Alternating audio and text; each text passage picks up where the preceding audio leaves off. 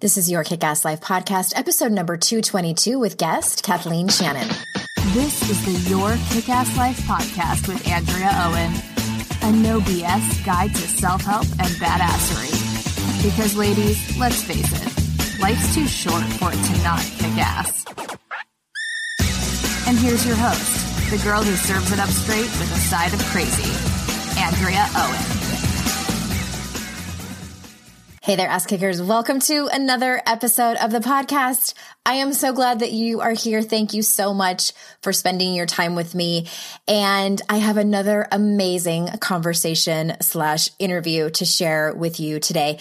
Kathleen Shannon is here and her and her business bestie, Emily Thompson, they are the hosts of the Being Boss podcast. Some of you might listen to it. They wrote a book and I was lucky enough to get an advance copy. And I have Kathleen on today talking about what it means to be boss. And even if you are not an entrepreneur, this podcast episode is for you. I made sure before I even had them on the podcast, I was reading the book and I'm like, hey, I just want to make sure that this is not just for entrepreneurs because I know some of you are who listen to the show, but most of y'all are not. And it definitely, we cover topics that are not about entrepreneurship. So excited to have you listen to that in just a minute here. Before I do, I wanted to remind you, we're getting very close to opening registration for my Daring Way retreat that is going to happen this summer here in North Carolina. I can't wait to roll it out to you. So if you want to be the first to be notified, head on over to yourkickasslife.com slash retreat. This does not put you under any obligation to actually sign up, but you'll be the first to know when it comes out. Cause I know sometimes you get busy and you don't uh, you know, open my emails and you might not even know the registration's open. And then before you know it, it's sold out and you're like, ah. So if you want to just be the first to know about all the logistics, where it's at, how much it is, then go ahead and sign up over there. And the last thing before we jump in is I have one spot open for my private coaching. And I have also brought on two associate coaches, which I'm really excited about. And if you are interested in either working with me, hanging out with me for several months, talking to me all the time privately, then head on over and read about it. Yourkickasslife.com slash daring. You can read about the work that I do. And it's the same work that my associate coaches do. So once you fill out an application on that page if you feel like that work is for you. We'll be in touch to see what the best fit is for you. So let's get on with today's show. Let me tell you a little bit about Kathleen. Kathleen Shannon is the founder of Braid Creative and Consulting, a boutique branding agency and consultancy she co-owns with her sister.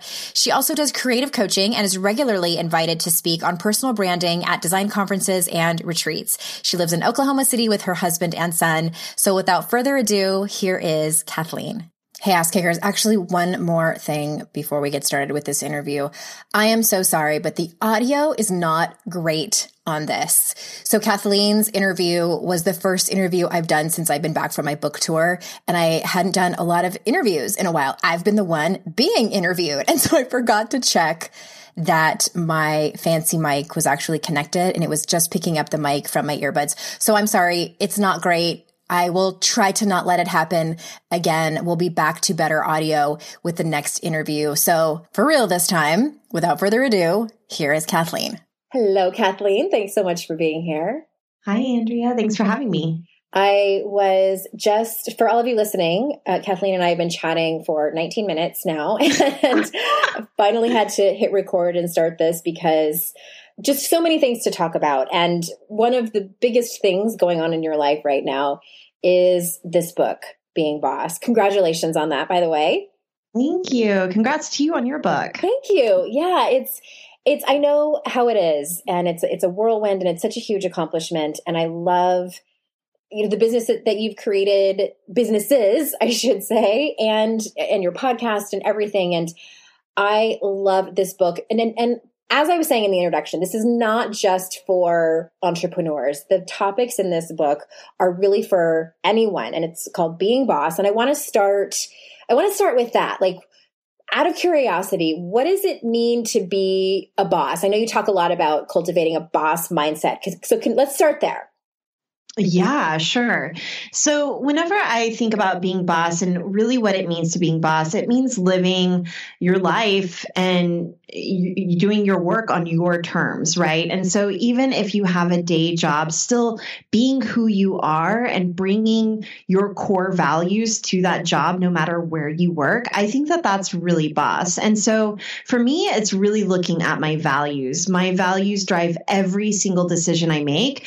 And there is so much freedom in that, even in the constraints of, you know, deadlines or projects or within a nine to five. And so for me, I'll just share with you my core values that I've really uncovered along the way over years of really exploring what these are are authenticity, decisiveness, bravery and change.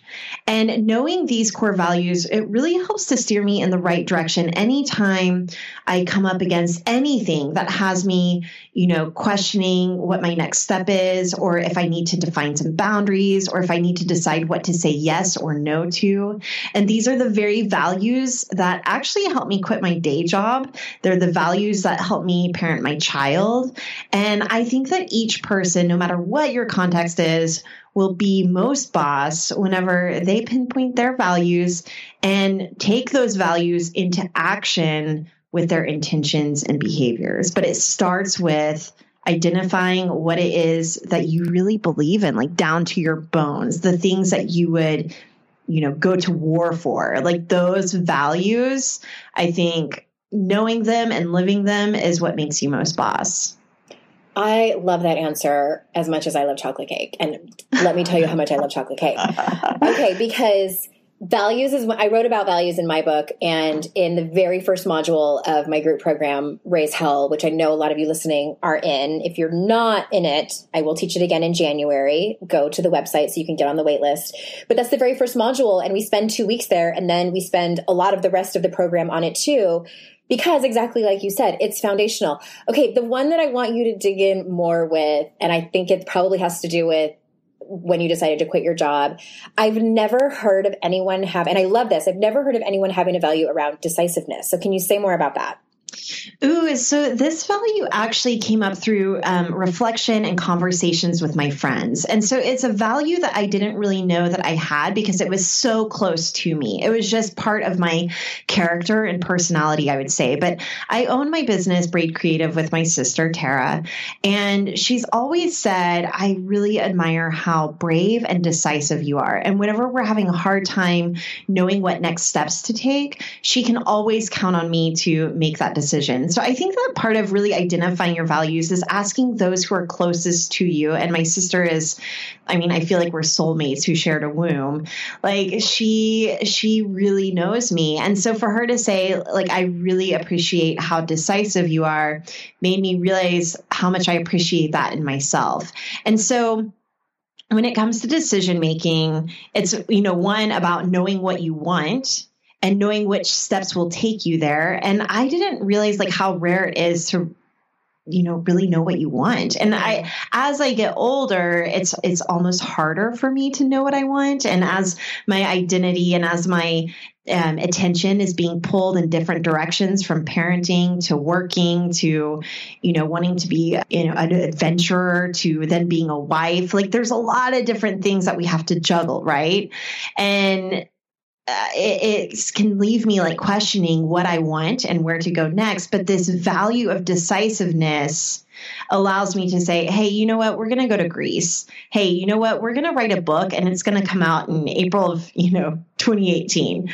It's really the thing that helps me move forward whenever I could come down with, you know, analysis paralysis or whenever I could, um, you know, really feel uncomfortable or not know which way to go. So I'm never afraid of making a bad decision. I just know that any decision I make will move me forward, even if it takes me down a path that I wasn't expecting. I, I trust myself enough to know that I can course correct. And it's just deciding. It's like, it's like this act of putting one step in front of the other. I, okay. That's interesting because what I hear and what I'm, my hunch is that a lot of people listening to this are, thinking that they might struggle around decisiveness because they don't trust them. My people tend to want a guaranteed outcome. yeah. what if it doesn't work out? You know, I might I might as well play. And that's why I think a lot of people stay in their jobs who do eventually want to start their own business. Customers are rushing to your store. Do you have a point of sale system you can trust or is it a real POS? You need Shopify for retail. Shopify POS is your command center for your retail store. From accepting payments to managing inventory, Shopify has everything you need to sell in person. With Shopify, you get a powerhouse selling partner that effortlessly unites your in person and online sales into one source of truth. Track every sale across your business in one place and know exactly what's in stock. Connect with customers in line and online. Shopify helps you drive store traffic with plug and play tools built for marketing campaigns from TikTok to Instagram and beyond. With Shopify POS, you can accept credit cards, mobile payments, and every other major payment method, all with low fees and transparent pricing, starting on day one. Plus, Shopify's award winning help is there to support your success every step of the way. Do retail right with Shopify. Sign up for a $1 a month trial period at shopify.com slash noise, all lowercase. Go to shopify.com slash noise to take your retail business to the next level today. That's shopify.com slash noise. I first gave AG1 a try because I was feeling low energy and sluggish, and coffee just wasn't giving me what I needed. Especially in these winter months, I struggle with pep in my step. And since drinking AG1, I felt more energized and focused. Not only does AG1 deliver my daily dose of vitamins, minerals, pre and probiotics, and more, but it's a powerful, healthy habit that's also powerfully simple. It's just one scoop mixed in water once a day, every day. Because aging is a part of life that we all have to deal with, but I don't think it should prevent me from doing the things I love, like going on long hikes with my dog dog. I want to do the things that matter to me for as long as possible, which is why I drink AG1 every morning to support my brain, gut, and immune health. All it takes is one scoop a day, and I'm laying the groundwork for long term health. I know with AG1, I'm giving my body high quality nutrition. Every batch of AG1 goes through a rigorous testing process so you know it's safe. And AG1 ingredients are sourced for absorption, potency, and nutrient density. AG1 is a supplement I trust to provide the support my body needs daily, and that's why I'm excited to have them as a long time lifetime partner. If you want to take ownership of your health, it starts with AG1. Try AG1 and get a free one year supply of vitamin D3K2 and five free AG1 travel packs with your first purchase exclusively at drinkag1.com slash noise. That's drinkag1.com slash noise. Check it out.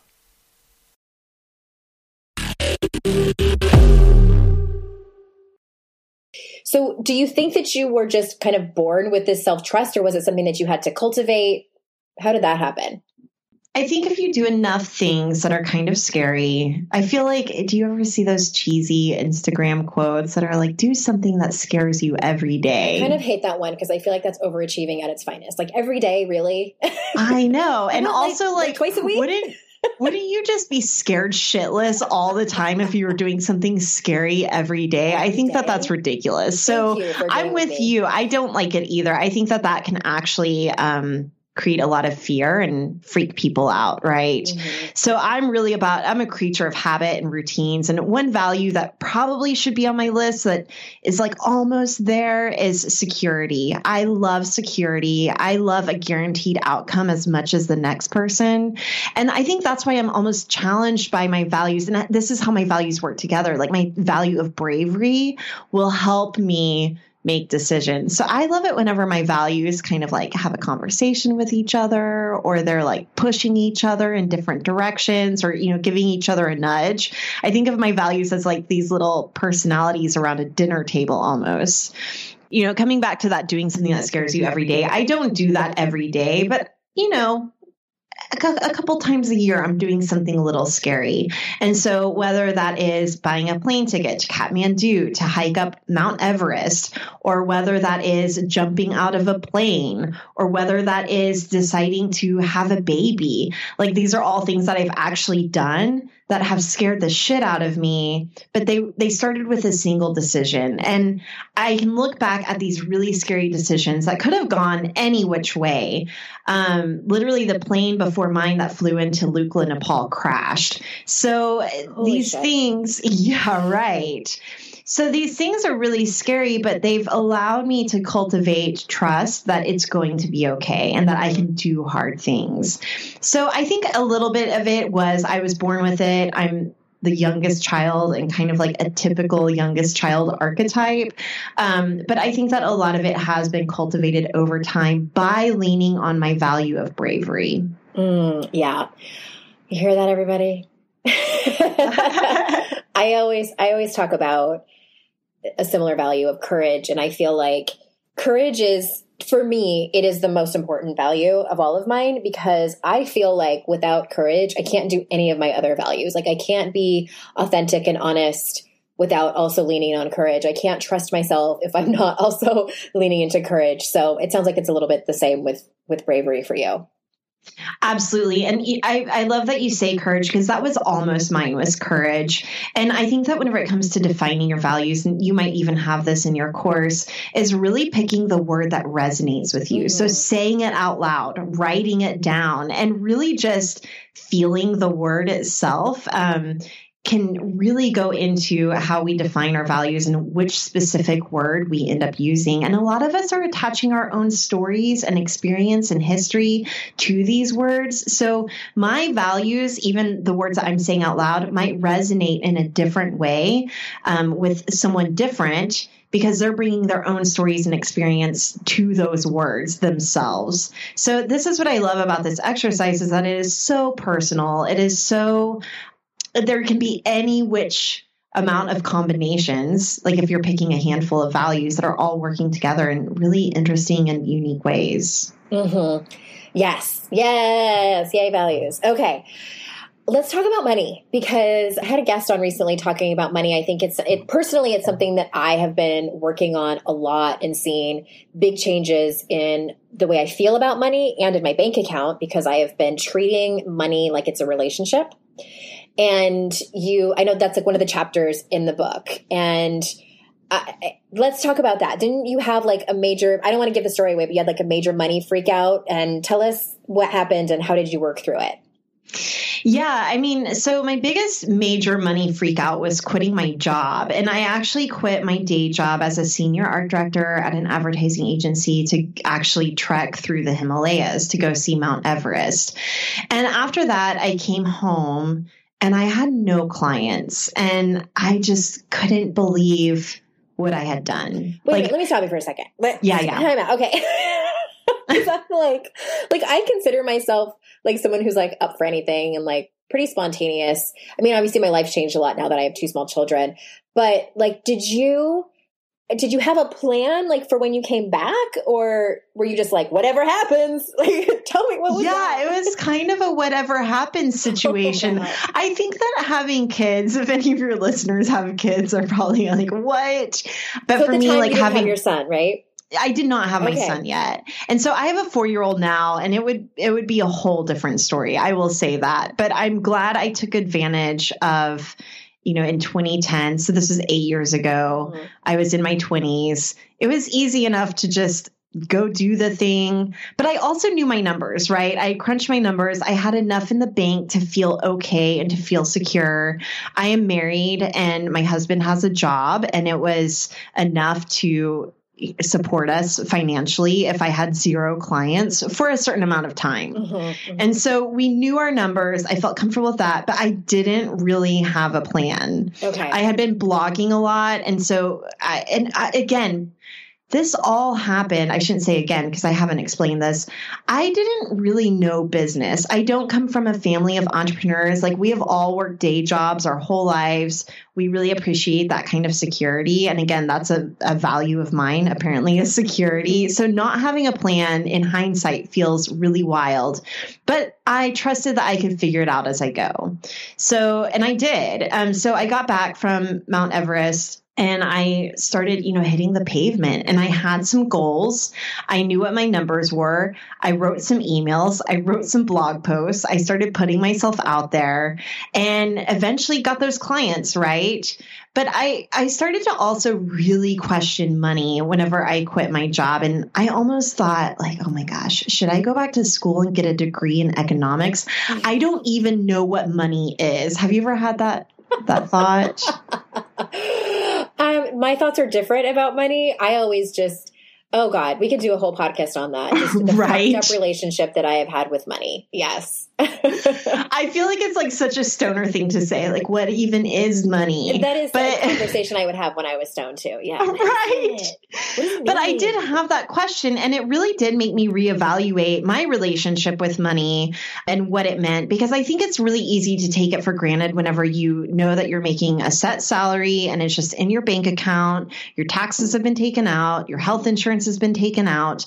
You know, it's just like really accounted for, and and you can kind of take it for granted in a certain sense that you just trust that it's going to be there every month.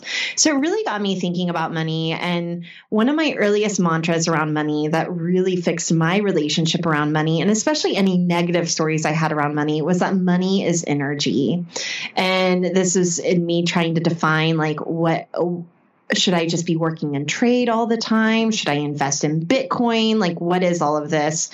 Then I realized like money is energy and the value, like the dollar bill numbers that we assign to money are just really setting the standard or the exchange rate for that energy that you are exchanging for your service or product or good or time or whatever it is that you're selling. And so money is energy became one of my earliest mantras. It really repaired a lot of my negative stories around money. So for example, like if one of your money stories is money is the root of all evil and you exchange the word money with energy to say energy is the root of all evil, well that's just ridiculous, mm-hmm. right? So it really really helped me see like, oh, money isn't a bad thing. And especially, I have an art degree, and the work that I do is really rooted in arts. And that's a lot of my community are, you know, uh, artists and coaches. And a lot of them have grown up with this starving artist story, and that, you know, you can't exchange money for a spiritual service or you can't exchange money for art. And that's just ridiculous. So, that's how I work through that. Oh, that's interesting. Yeah, and like I think our parents' generation too, like the the like our parents did not want our, their children to come home and say like I'm going to get a degree in art in college. It was kind of like, oh god, that was as bad as like acting. You know, it's like because, I know my poor dad. right. It's because, and I'm not saying those things are bad. It just that, uh, yeah, the starving artist, the starving actor, and yeah, and just that belief that you can't make money. What if in 2024 you got a little bit better every day? I mean, that's what this show is all about, right? When you're learning a new language with Babbel, that's exactly what you're doing. And if Babbel can help you start speaking a new language in just 3 weeks, imagine what you can do in a full year. Be a better you in 2024 with Babbel, the science-backed language learning app that actually works. Babbel has over 16 million subscribers sold. Plus, all of Babbel's 14 award-winning language courses are backed by their 20-day money-back guarantee. Babbel's designed by real people for real conversations. Their courses are so convenient and have helped me learn real-life conversation skills in Spanish. It's so easy to learn how to order food. That's where I get the most excited to use it at Mexican restaurants or ask for directions, speak to merchants without having to consult language apps while on vacation, etc. Here's a special limited time deal for our listeners.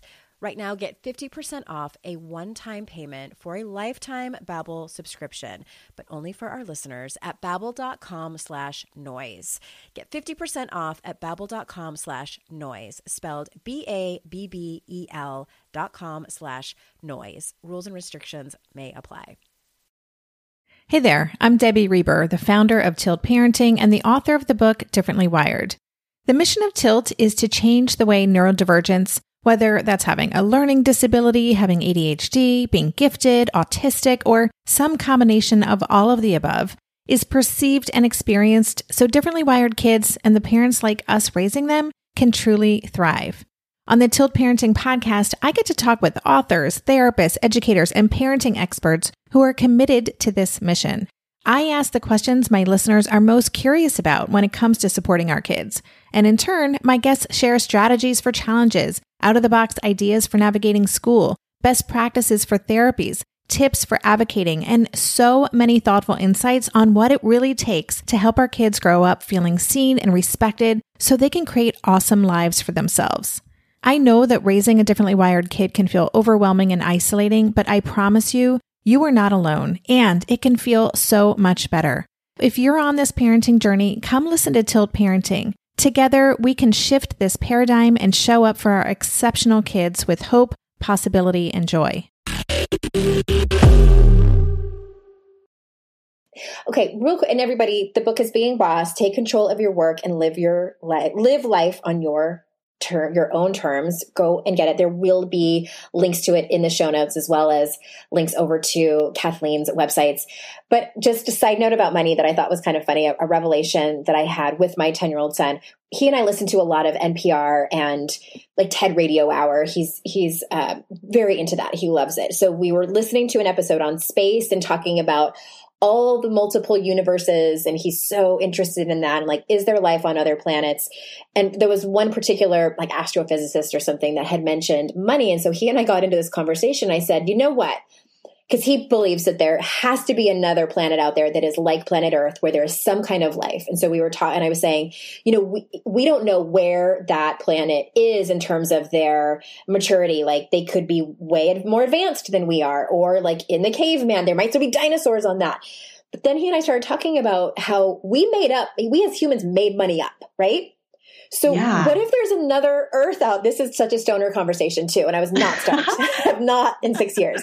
But like, what? What if my question to him was, what if there's another kind of like planet Earth out there where there is some kind of human civilization, and they have a completely different currency than we do? Like it's not money, it's something else. Like, and he was oh totally for sure. Like, Whoa, what would it be? And I was like, what if it's like beans or something? like Magic beans. But yeah, like I love it. I mean, well, because we started on a gold standard, right? And I don't know that we even have that anymore. So money is completely made up. But I think, especially with cryptocurrency, this is something I started to get into, and then I pulled myself out of it because I just can't. I don't have enough space in my brain probably since having a kid there is a cryptocurrency where for every every cryptocurrency that you buy they plant a tree and so it's almost like trees become it's like an abundance model versus a scarcity model that our, our economy has been built on. But yeah, I think that that's fascinating. Uh, there is a Freakonomics podcast episode all about if we started over on another planet and you got like the world's top leading economists figuring out what the money situation was, like what that would look like. So you oh should check gosh. into that yes. with your son. We'll, we'll find it and put it in the show notes for people, anybody who's interested. All right. So switching gears, another topic we talk about a lot over here is the inner critic. So, can you tell us about a major moment where you had to overcome an internal freak out when it came to your inner critic? Mm, probably my biggest freak out. I mean, it was probably in, well, I've had a couple. Okay, so writing the book.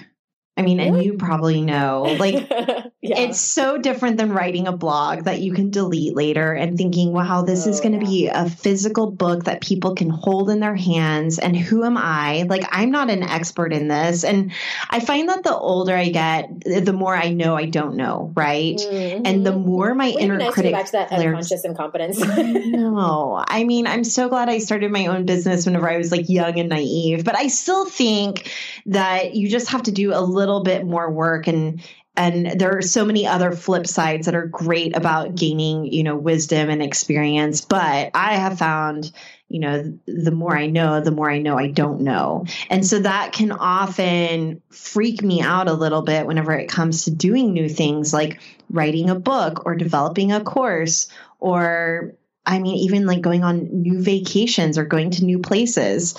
So my inner critic definitely flared up as I was writing the book.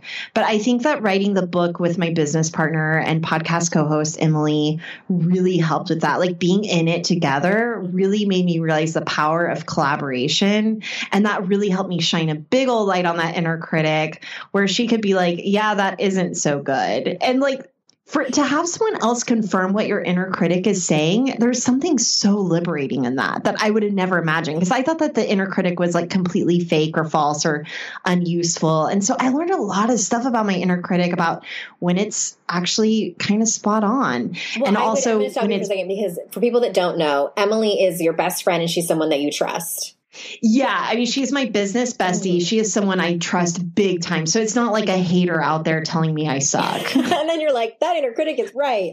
Like, yeah, no, totally, totally different. And so I definitely have that inner circle of people. I think Brene Brown calls it, you know, like your post it note people. Mm-hmm. So where you have enough people that you can fit on a post it note that I trust. And if their if their feedback to me matches some things that I don't know if it's my inner critic being a jerk or if it's my inner critic giving me a critique. That's mm-hmm. actually helpful. And so that was really interesting and something new that I learned about my inner critic because I was starting to believe, like, oh, well, everything my inner critic says is bullshit and hurtful and hateful. And it was like, actually, no. Like sometimes it can be um, a really helpful critique. And so that's changed my relationship with my inner critic in a really great way where I can really identify what is a critique and what is, you know, like, an anonymous troll talking trash in my head. Right. And and I've actually got that question not that long ago from from one of my people in my groups is how do I how do I know when it's when it's somebody or my inner critic just being a shit or if it's actual feedback that I should listen to and take into account. And I, I also think one of them is, well, if you're hearing it from multiple people, you know, maybe that, that you're not a great listener or that you are flaky or, or something like that and there are going to be some people I think that are just mean, but if it's people that you trust and like like you said, your post-it people, it might be mm-hmm. something to to take into consideration. Something else I've been practicing lately with my inner critic, and this isn't in the book or anything, but just something new I'm really experimenting with is listening to my heart. And I know that sounds so cheesy, even saying it out loud, but I've been really interested in energy and alignment.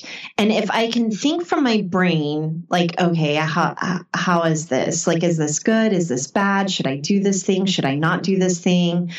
It, my brain can just reel in circles. But if I imagine as if I'm thinking from my heart, so I think that this is different than like listening from your heart. Like if I imagine that my heart has its own little brain that I'm thinking from, that voice is always a little bit more gentle, but still mm-hmm. guiding me in a way that is constructive. And so it might say, actually, yeah, Kathleen, like you need to go rewrite that thing, or you probably should go say you're sorry.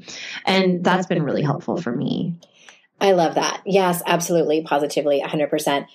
Everybody needs to get this book. And because there's one more topic that I wanted before we close up, there's one more topic I wanted I want to talk about that you talk about in this book that I have found. I talked about it in my book too, but I have found when I did my my book club or in January, I think I did it for anybody that had bought the book. One of the biggest topics that we talked about that people kept bringing questions on was boundaries.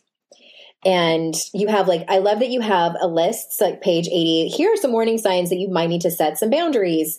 And I think, I think everyone needs to set boundaries.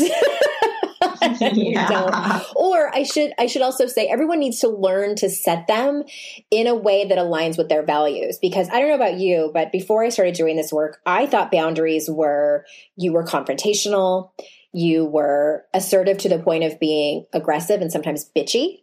Like you had to like get that tone like that i'm not going to take any more shit from you and you need to knock it off. Like that that's what i thought setting boundaries was. Right. And so talk to me about how you tackle this this topic in the book.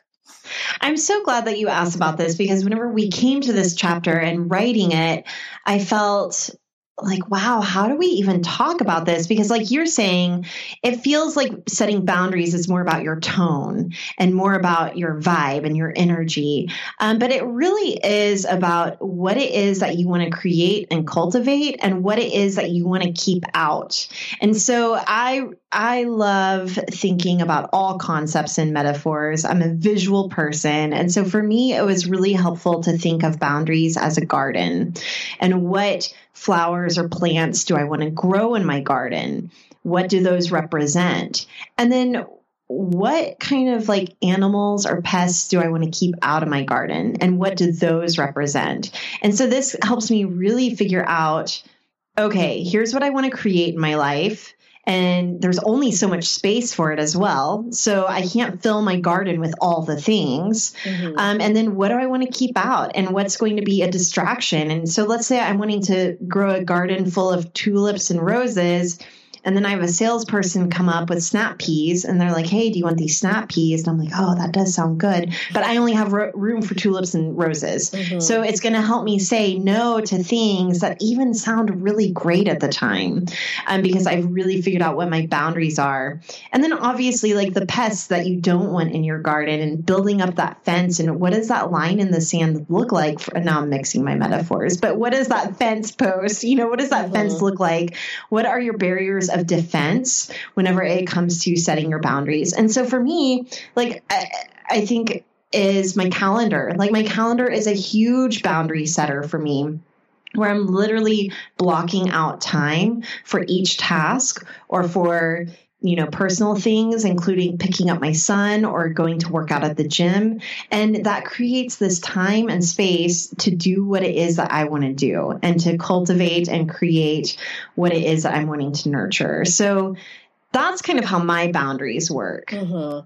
Yes, and and to be clear, like no, I I don't think that it's it's about your tone. That, that's how I used to think boundaries were. You know, oh right, right, yeah, being assertive and and bitchy, and and um, I think yeah, and my book outlines how to have like those hard conversations with people, but I think that even before we can do that this is what i'm getting from from this part of the conversation is even before we can do that we have to be good with the boundaries we keep with ourselves. And i love that example. I have a colleague that calls that sacred scheduling Mm-hmm. where she does not budge on things like her workouts or you know she doesn't take clients after she picks up her kids from school. And and I've I've I've kind of I'd like talked about this a little bit on my podcast. Like I have not been working out regularly for like the last 2 years. And it's and the only reason is because I have not made it a priority. I have not scheduled it in. I'm going to talk about that in another podcast episode. But I, it's true. It's like, no, it's not that you don't have time. It's just that you haven't made it a priority. And I like that you said that. Sometimes you have to say yes to the snap peas and like the things that do still really sound good. Right. But they just don't fit. Right. Yeah, for sure. And then, you know, coming back to values, like everything in our book and just the way that we've run our businesses, me and Emily, my co host and co author of the book, like it all builds upon each other. And so I even go back to my values to help determine what my boundaries are.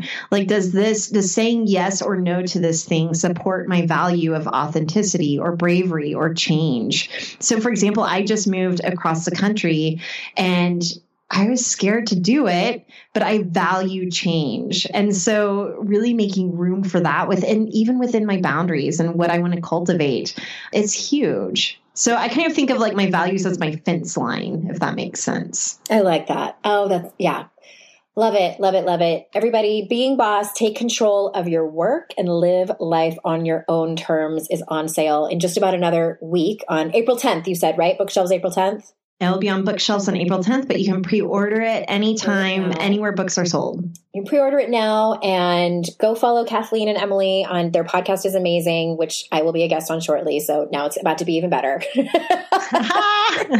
I can't wait to have you on our show. I, I know. I'm excited. I'm excited to talk to, to both of you.